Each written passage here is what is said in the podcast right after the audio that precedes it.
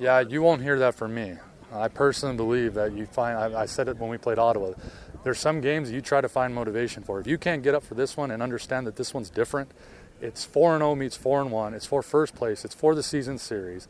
You look for, you live for moments like this. And I told our guys at the beginning of the week, you've put yourself in this position. So love it, own it, you know, make the most of this. Get our crowd excited about coming here to watch us win and defend your turf.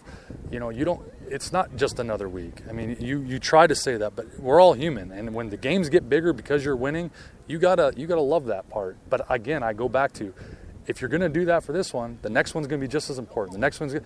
But I, I fully believe in playing with that energy and that thought in your mind that, hey, you've put yourself in this position. Let's see what we do with it now. And you learn from every one of these things because playoff games are different. All these games games become different. So, you know, this is the only game this week where it's 4 and 0 versus 4 and 1 for first place. There's something to that. You always want to test yourself against the best. And, you know, I feel like we're both playing really good football.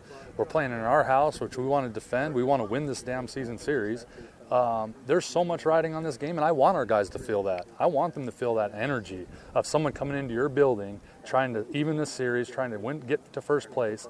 I want that feeling in our locker room. I want our guys to feel the need to win this game and the want to to win this game. So ah, I don't play that game where oh it's just another one on our schedule. It is, but hell, I mean, let's let's own the moment and let's live, live up to it.